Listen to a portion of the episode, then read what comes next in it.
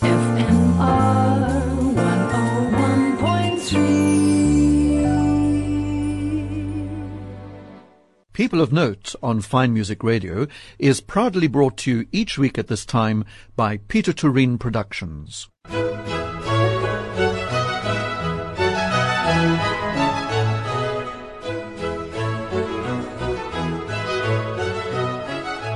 This is Rodney Trudgeon welcoming you to this week's edition of People of Note. And gosh, what a different edition this is. Let me tell you that we're recording this interview at Ian Burgess Simpson's pianos down here near Muizenberg, which means that we are surrounded by the most magnificent pianos, grand pianos, upright pianos, Steinway, Kawais, and center stage at the moment, which is the reason for this interview, is a Fazioli concert grand, which has been bought by a person here in Cape Town and it's being tweaked and tuned and let settle in the Cape Town environment, which Ian Burgess Simpson is going to tell us more about. Ian's with me here. We also have, by the way, three pianists who are going to perform for us. These three pianists all performed in the Johann Voss piano competition. But first of all, Ian, I think just the logistics of this I'd like to find out. First of all, what, what model is it? It looks certainly grand in all senses of the word. Hi, Rodney. So this is a, it is a full concert grand, and it's called an F278. The 278 refers to the length of the piano, and a lot of pianos are named like that. So it's 278 centimeters long. Is that the usual length of a concert grand? It's quite a common length. They vary f- with a few centimeters of each other. So 274 centimeters, 278 in that region is fairly typical. So this is a typical grand concert grand with the usual length, but also it has, I should think, something about it that makes it different. These Fazioli pianos have an aura about them. And when you first heard of it, what did you think of the, this whole Fazioli idea? Well, in, in my career, Fazioli has, has been a, a sort of mythical creature that, that one hears about but never sees. And that's the case for, for many pianists as well.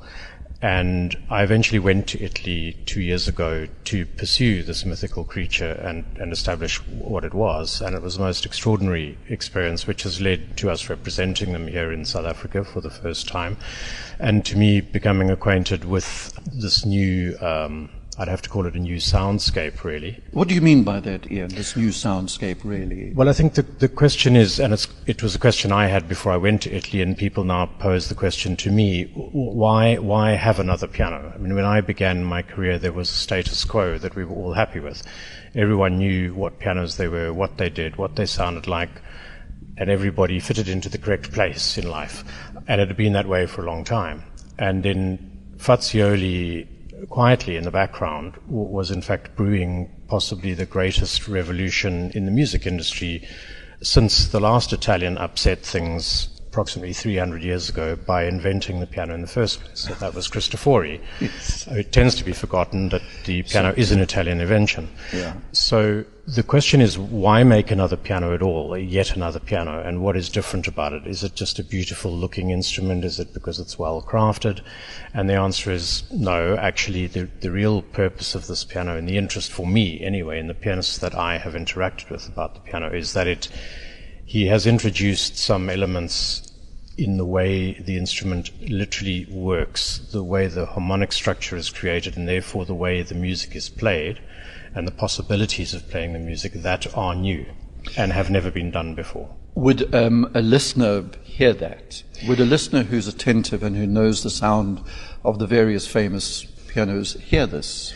Well, I think I think they would certainly hear that there's something distinctive about what they're listening to. Uh, It, it is very difficult um, to identify the singularity of instruments, even when you, even as I do when I work with them. I can't say, well, you know, in a recording, yes, that's a Bluth, no, that's a this, that's a, was built in such and such a, a year. But yes, I think listeners will hear that, that there are certain characteristics, or they may just have a sense of the music itself inherently being somewhat different, which is perhaps the more exciting aspect of it, because Paolo Fazioli himself is primarily not concerned with the piano as a matter of, I have invented this piano. He's concerned with the music. What can this piano do for the music? And that's what I find interesting when I saw a documentary about him. Passion, like you won't believe.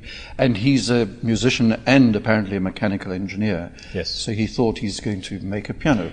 And he admits it was a ridiculous thing to do. Yes, it's a, it's a completely absurd thing to do. And, and, um, I, I think that, that somebody who's, who decides that the piano as they know it, he also studied composition. Um, he's an extraordinary man who, who I've met, very, very modest, and of course somebody who has nothing to be modest about. But to sit there and decide, well, I, I, I love playing the piano, I love the instrument, but there's something that I want that I can't get, so I'll make one.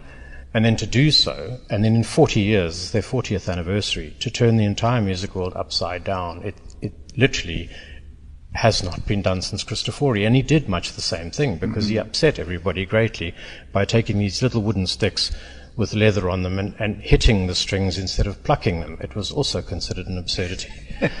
and within about 40 years, it was also causing an upset.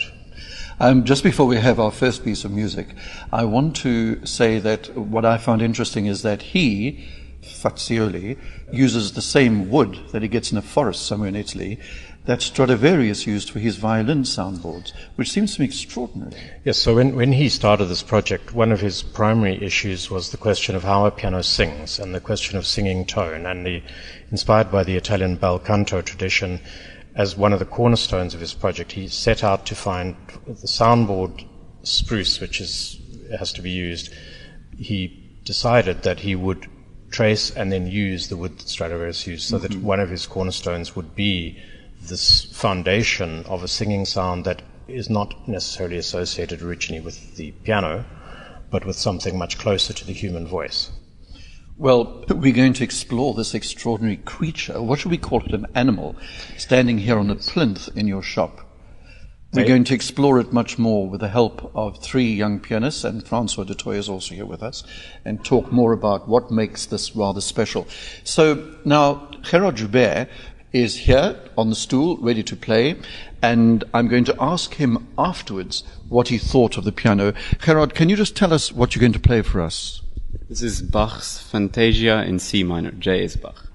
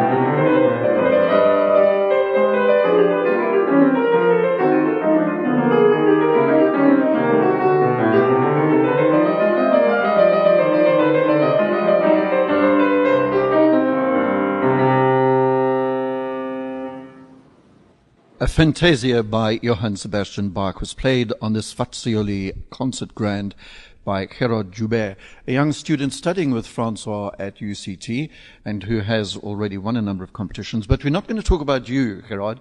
I want you to tell me how that felt on that piano. It's a Baroque piece. I noticed you used a bit of pedal, but not too much. Still, there was tremendous clarity and a warm bass. How does it feel to play something as rarefied as this? I'd say my fingers feel like feathers just gliding effortlessly over the keys. It's a truly amazing instrument and also there was a spot somewhere in the piece where I could make use of the una corda, so the soft pedal. So there's three pedals on this piano and the left one really allows one to make a nice color change if you want to play a bit softer and also alter the, the color of the sound. Another thing I would say is the bass of this piano is really amazing. It's rare to find a piano where you have a resonant bass that is also so pure. And that's really amazing. It was interesting to hear you say at the beginning, the very first thing you said was that your fingers felt like feathers. Does that mean, so it's an easier touch, is it? You're not digging into the keyboard. Is that what you meant? Yes, one still has to play into the keys, but that, that you would have to do with any piano. But everything I'd say feels a bit easier on a Fazioli. So you played a Baroque piece here, and I think it was Francois, but we'll get to him later, who told me that the Fazioli is actually famous for its Baroque sound, the sort of clarity. Would you agree with that? That was a Baroque piece, and I mean, it certainly showed off an incredible clarity.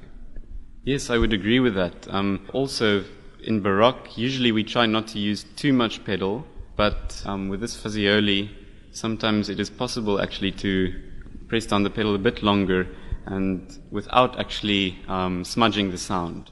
No, thank you very much, Gerard. That's uh, Gerard Joubert who played our first piece on the Fazioli piano here, the Fazioli Concert Grand, which is in the shop at Ian Burgess Simpson here in Cape Town and has arrived for a local buyer. And um, we're going to hear more. We've got various people here, and in a moment I'm going to call Francois. But at the moment I'm talking to Ian Burgess Simpson here on Fine Music Radio on a different sort of edition of People of Note. And Ian, as we heard Gerard say there, he spoke about the, the bass, the very warm bass. And I have to say that was one of the first things that struck me about it.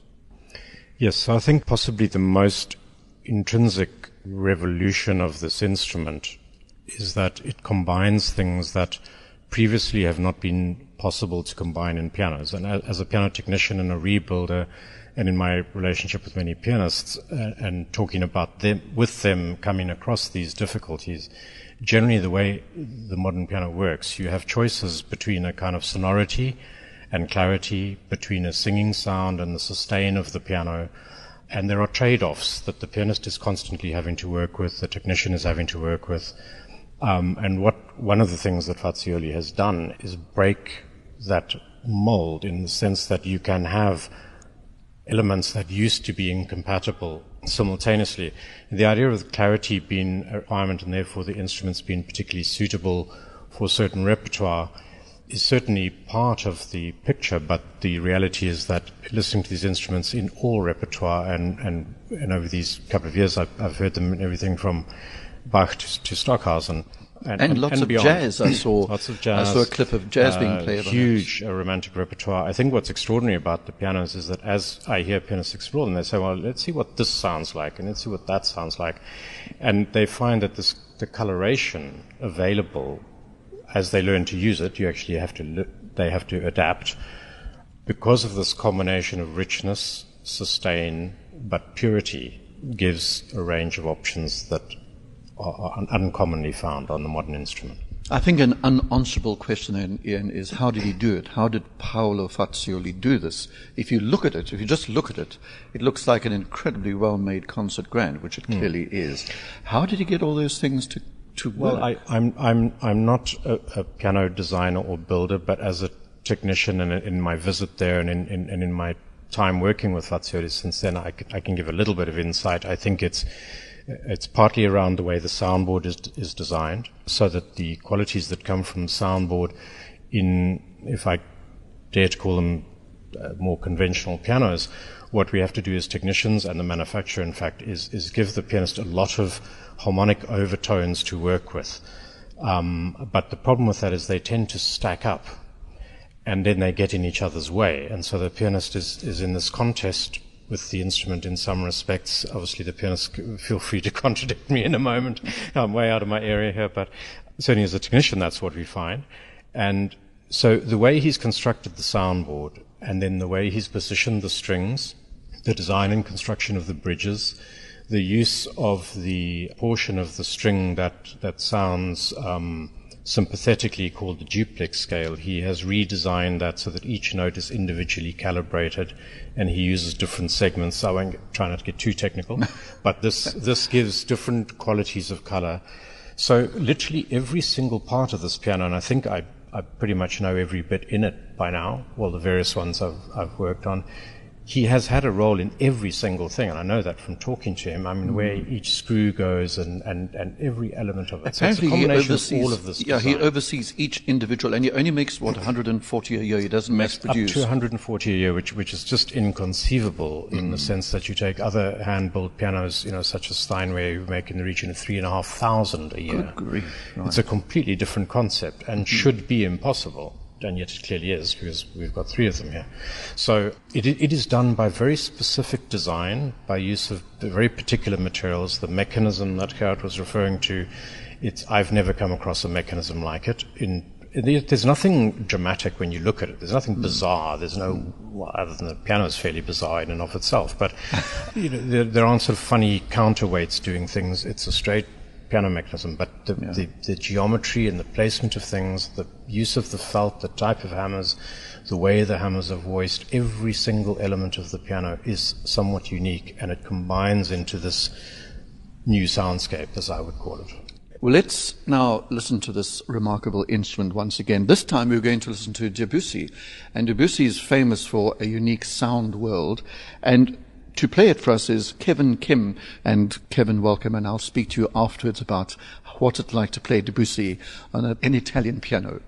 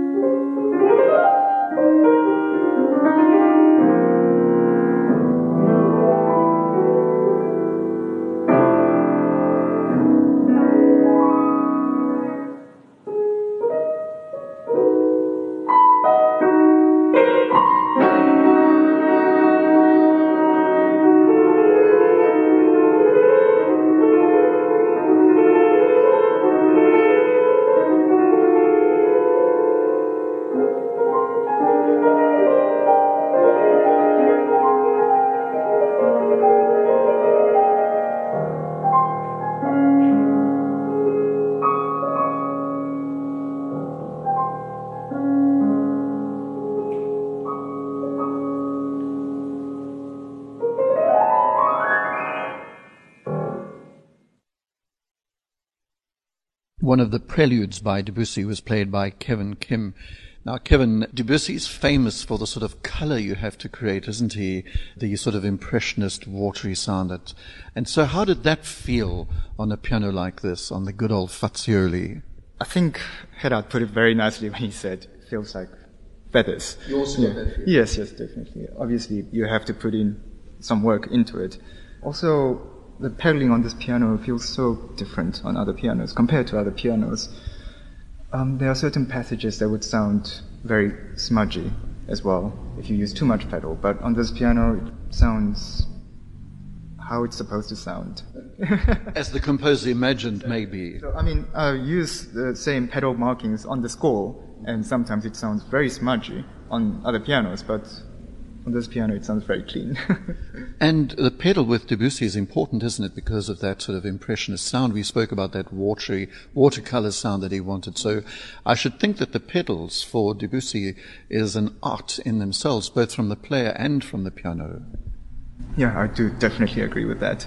So it gets a vote of confidence from you. Yes.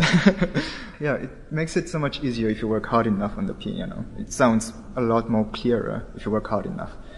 That's Kevin Kim. Thanks, Kevin.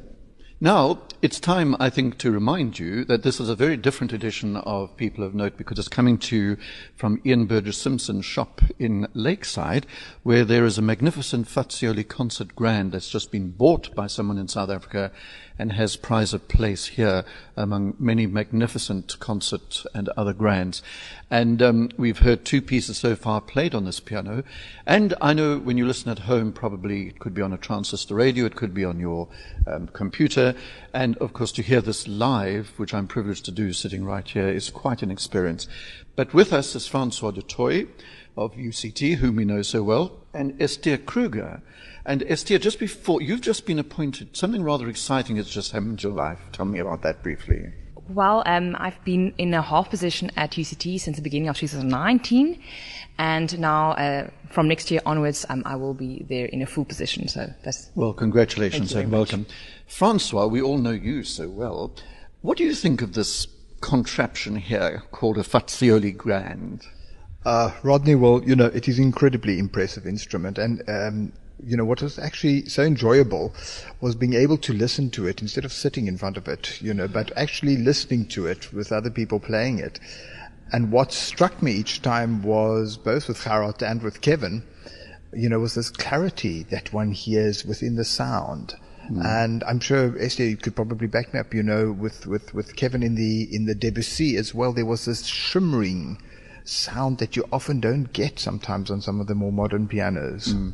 Absolutely, I completely agree with that. And um, I think, especially for Debussy, these different layers, as you also mentioned, Rodney, they are so important and to still have the clarity in that while, for example, sustaining the bass. And that's, a, of course, very problematic. And there are all kinds of tricks one can do with half pedaling, trying to sustain the bass, of which the strings are, of course, longer.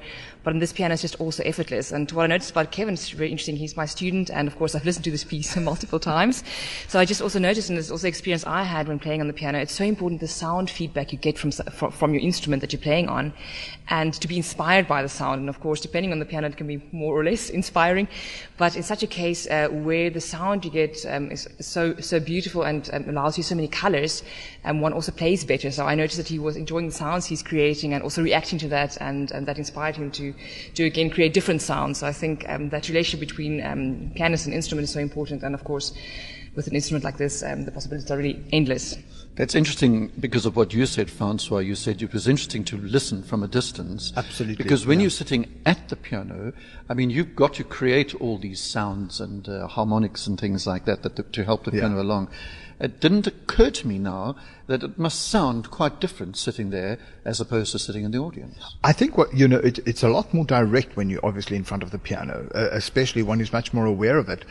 And what I have to, to say, what Esther also said, is that inspiration that the instrument gives one. You know, there's a kickback from a piano that you can sense.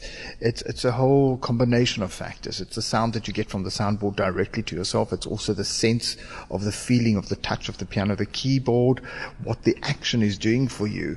And that can often inspire one to actually perform a little bit better than what you would normally do. So the, the trick is to get all your students to play the exams on a Fazioli. Well, that, that, that is absolutely the truth. You know, if you, if you have a really good piano, you often can get away with a little bit more than on a tomato box, so to say. Both Kevin and Gerard mentioned the bass sound and the pedals on this piano. Have you had that experience as well? The, the, it's a particularly rich bass, but it doesn't smother anything. I think that that's absolutely true. It's that purity of that sound, that clarity that you get within the sound of the bass note, so that you still have the resonance of the bass, uh, uh, you know, and also because of the, the size of the piano, that wonderful uh, uh deep resonance as well. Mm. But it's not that overwhelming sort of what I call timbre that sort of almost obliterates everything around it, you know, so there's still that clarity always going through. I don't know, Esther, what do you feel? I completely agree. Um, but I just want to add to that because everybody has commented on the bass. Of course, it's a really wonderful register of this instrument. But what I also enjoy about it is that every different register has a different color to it. And that I find quite unique to the Fazioli that one doesn't experience uh, to that extent in other instruments. And one of my fa- favorite registers personally of this piano um, uh, is perhaps the melody register. So everything that's two octaves above middle C where we usually on the piano would have um, the upper melody. And it's so easy to sing on this piano. So I think it's always a challenge one has depending on the instrument instrument uh, to be able to create the singing sound. Um, and also uh, to create the sustain, um, to, do, to, to, play completely legato, um, and that is on this instrument particularly effortless, um, which of course is again that sound feedback you get uh, makes it very inspiring to play. I'm going to spring something on you, Esther. Won't you just play a few notes? I don't mean a performance. In the register you're talking about, the upper register, just the sound, just, in fact, arpeggios. Just play, you don't have to play well, a piece. okay. In the register you, you're talking about.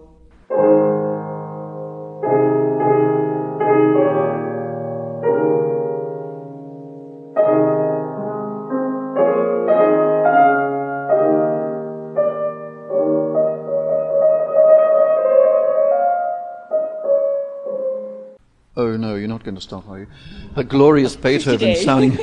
and is that the register you mean? That's the register you say that it's, it is your favorite sound on this piano? Yes, absolutely. So, for example, bring out the upper voice of chords, um, playing a, a, melody while there often the accompaniment has to um, compete with it in terms of the, that there's a lot, often um, uh, quite a few notes in the accompaniment and just a single line in the upper mm-hmm. melody um, to get it to sing. And I think that ideal that um, Paolo Fazioli has about the bel canto sound, I think he really actually succeeded in creating Very Italian bel canto, this all endless singing quality. And you're not going to get away, Francois. You're going to play us a tune.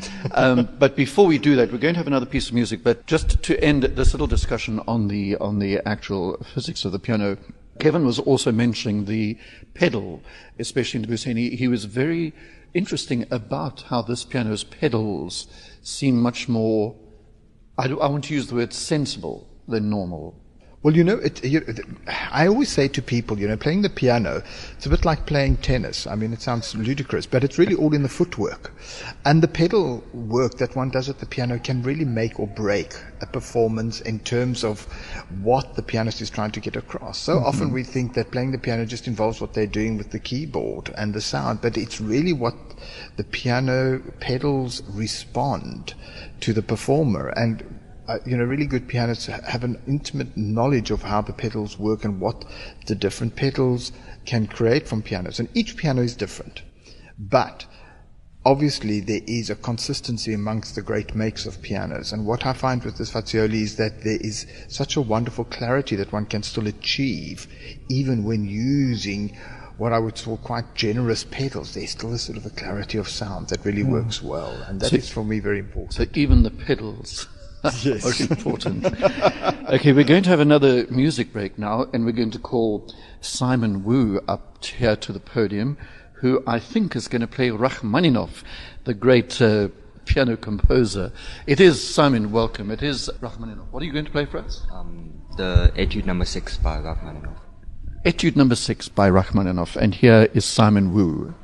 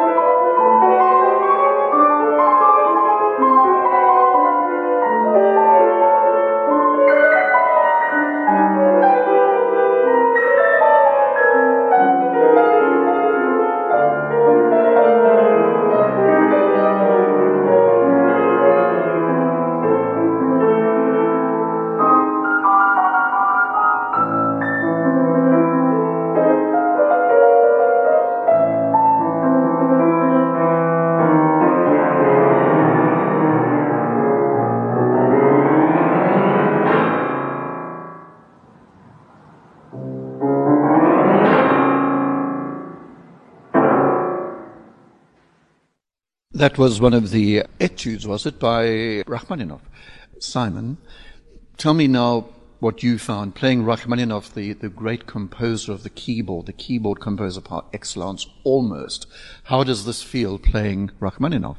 I personally feel like it feels very great, actually. Um, like it's definitely something that you have to get used to. Like the action, I feel for me is, I wouldn't say heavy. It's heavy, but it's very crisp. That's what I feel. Um, and then for a piece like this, where it's very like fast-paced and like a lot of repeated notes, um, it's very nice to play. Um, it's very easy to play, and you don't have to work as hard. Like especially like the top melody line in the Rachmaninoff, as you can hear, um, it sings much like nicer. Uh, it's very clear, and that that's very very nice. Thank you very much. That was Simon Wu. Thank you very much, Simon. And now, Ian Burgess Simpson is the shop in which we are ensconced for this edition of People of Note here on Fine Music Radio in Westlake. I've been saying Lakeside, but apparently it's Westlake. It's fairly close. Well, okay. My compass is slightly out. But I asked you to come back because I want to ask you just some practice. When someone buys a piano like this, and it's imported, it stands here, it's been standing here for a few weeks, hasn't it? Because you kind of let, let it settle in after its long journey across the sea. Yes, ideally. The transition of the piano, I mean, they, they come in beautifully constructed wooden crates, um, which are themselves a bit of a work of art. But once the piano is unboxed, it's then exposed to this completely different environment. Pianos are, are highly responsive to humidity rather than anything else. So apart from, but apart from tuning, there's also the question of setting the piano up for the purpose that it's going to be used for, um, the the owner, the space that it's going into, those kind of considerations. So, uh, on all pianos uh, that, that, we handle, we have quite an extensive preparation process after it arrives. And in this case, the, the owner has also been very generous in, in, in allowing and encouraging, in fact, that we invite pianists to come and try the piano because they are so rare. Is it a private um, owner? It's yes, not going to yes, a company or university or anything? It's a private owner, yes. Right who's played the piano, you know, his whole life. Uh, he's an amateur pianist, um, but this is, you know, his sort of dream instrument. but he wants to share it. Um, when you got the call from him saying, "Now look here, Ian, I'd like to buy Fazioli Concert Grand," what was the first thought that ran through your mind? Well, it wasn't quite like that. We've been talking for several years, and in fact, talking about rebuilding the piano he has, and, and so this developed on his horizon as a as a new possibility. And in fact, this particular piano, he, he, he kept expanding the possible size that he was interested in as he learned and understood more about size, which is about tone quality more than power. And in fact, this particular piano is not brand new. It's four years old and it's from Fazioli's concert fleet. And this particular instrument we're looking at has the the rare heritage of having been chosen from that fleet by some very famous pianists, including Daniel Trifonov, Angela Hewitt, and Louis Lortie, who have all played this piano in the last few years and chosen it out of other Faziolis. So when it then arrived, I also then uh, dared to put my touch on it in terms of the way I felt the piano should be prepared and finished off after its journey, and had uh, you know tremendous feedback from all, all, the pianists you've heard, who've all they're now uh, regular visitors, and I listen so to the play and I listen to what they say in terms of the way we prepare. Where, when is it going to its new home? Well, the owner fortunately is, says to me he's not in a terrible rush, so I'm thinking sometime in the next 20 years or so I, I hope to deliver it to him. Yeah. No, maybe um. not. but then, Ian, from a practical point of view, what happens with things like tuning? Would you tune it when, he, when it needs to be tuned? He'll call you. Yes, so we, we will maintain the piano, and there's a great deal more to maintaining a piano than just tuning it. They, you know, there are thousands and thousands of intricate moving parts in an instrument, and for them to be at their best, they really, I mean, you could virtually live inside the thing, um, you know, and just keep working on it. So they, they're, they, they're incredibly both robust and very delicate. Um, so yes, we, we will hopefully be maintaining it. It'll be regularly tuned. But I mean, if he has occasional home concerts, which he plans to do, I mean, it, it doesn't matter if he's had it tuned the week before. We would tune it on that day for that concert. Mm-hmm. I would also look at the tone work of the piano, etc as it should be for every single performance. But there must be an interest in Fazioli here in South Africa because there are, as you said, three in your shop at the moment. Yes. Well, we have helped, hopefully, to develop that interest by, by bringing the mythical creature here. um, so, mythical that, so that people can can see it and experience it. And it's, it's been a tremendously. I, I never thought in my lifetime that I would be part or be exposed to such a great uh, upheaval in, in, in music. And to have met Paolo Fazioli is almost like, I feel like meeting Henry Steinway. It's a great privilege to, to work with the pianists on these pianos. But the entire purpose of the whole thing is just the music. Right, absolutely. And there's no other reason for the piano's existence. So that it comes from that and it goes to that. And that's what we do is listen to the pianists, listen to the music, get their feedback and try to give them the, the very best thing that they can. It's all about the ability to express. And how does a particular instrument, or in this case, how does a design of instrument extend the range of that expression? and if I can just mention, uh, it, hopefully it's not too technical, but the, what everybody has commented on in the clarity of the piano, now some of this, a lot of this has got to do with the way harmonics can coexist, and it's the most extraordinary thing. As a, as a technician, we listen to harmonics in order to tune and to change the tone of a piano, and what normally happens, and the pianists experience this in their side of it as well, is that these harmonics coexist for a while and then they get uncomfortable and they squabble um, and you end up with a kind of harmonic mush, and then you clear that with the pedal, or if you're tuning, you stop. In these instruments, what he's done is these harmonics can coexist in layers simultaneously, sort of happily under the lid of the piano. And this is partly how, from a technical point of view, these extraordinary colors become possible. It's because they can coexist, these individual components of the note, and multiple notes simultaneously for so long, and then extended by the pedal as well, that you get this, as I say, a new soundscape, which literally enables pianists, and I, have heard pianists comment that they have been able to do things on these pianos that they have never heard in that repertoire before. Uh, it's like a new discovery. The composer knew it, and now the pianist can know it and the audience can know it. Well, now let's have some more music on this magnificent Fazioli, this beast here in Ian Burgess Simpson's shop. And Francois is with me, Francois du Toit, whom we all know, as we've spoken earlier to very well. And Francois, you not get away without playing, I'm afraid. So what are you going to play for us? Um, uh, you know, Rodney, I'm going to sort of take the easier route, but I'd like to also explore this cantabile of this piano and this Italian style. And so, what better composer to do to use than Chopin? So I'll do the the nocturne in E flat major.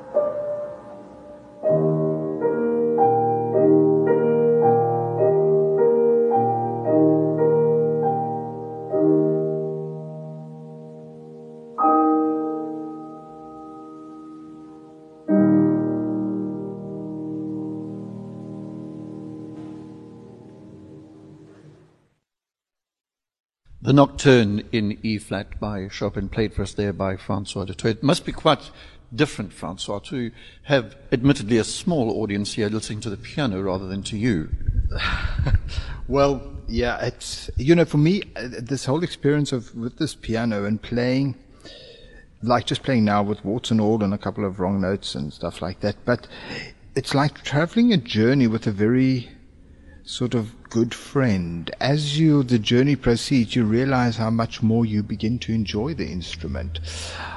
Because sometimes in the beginning, with every instrument that you play, there's sometimes a slight hesitation. You're not quite sure, is it a fit or not?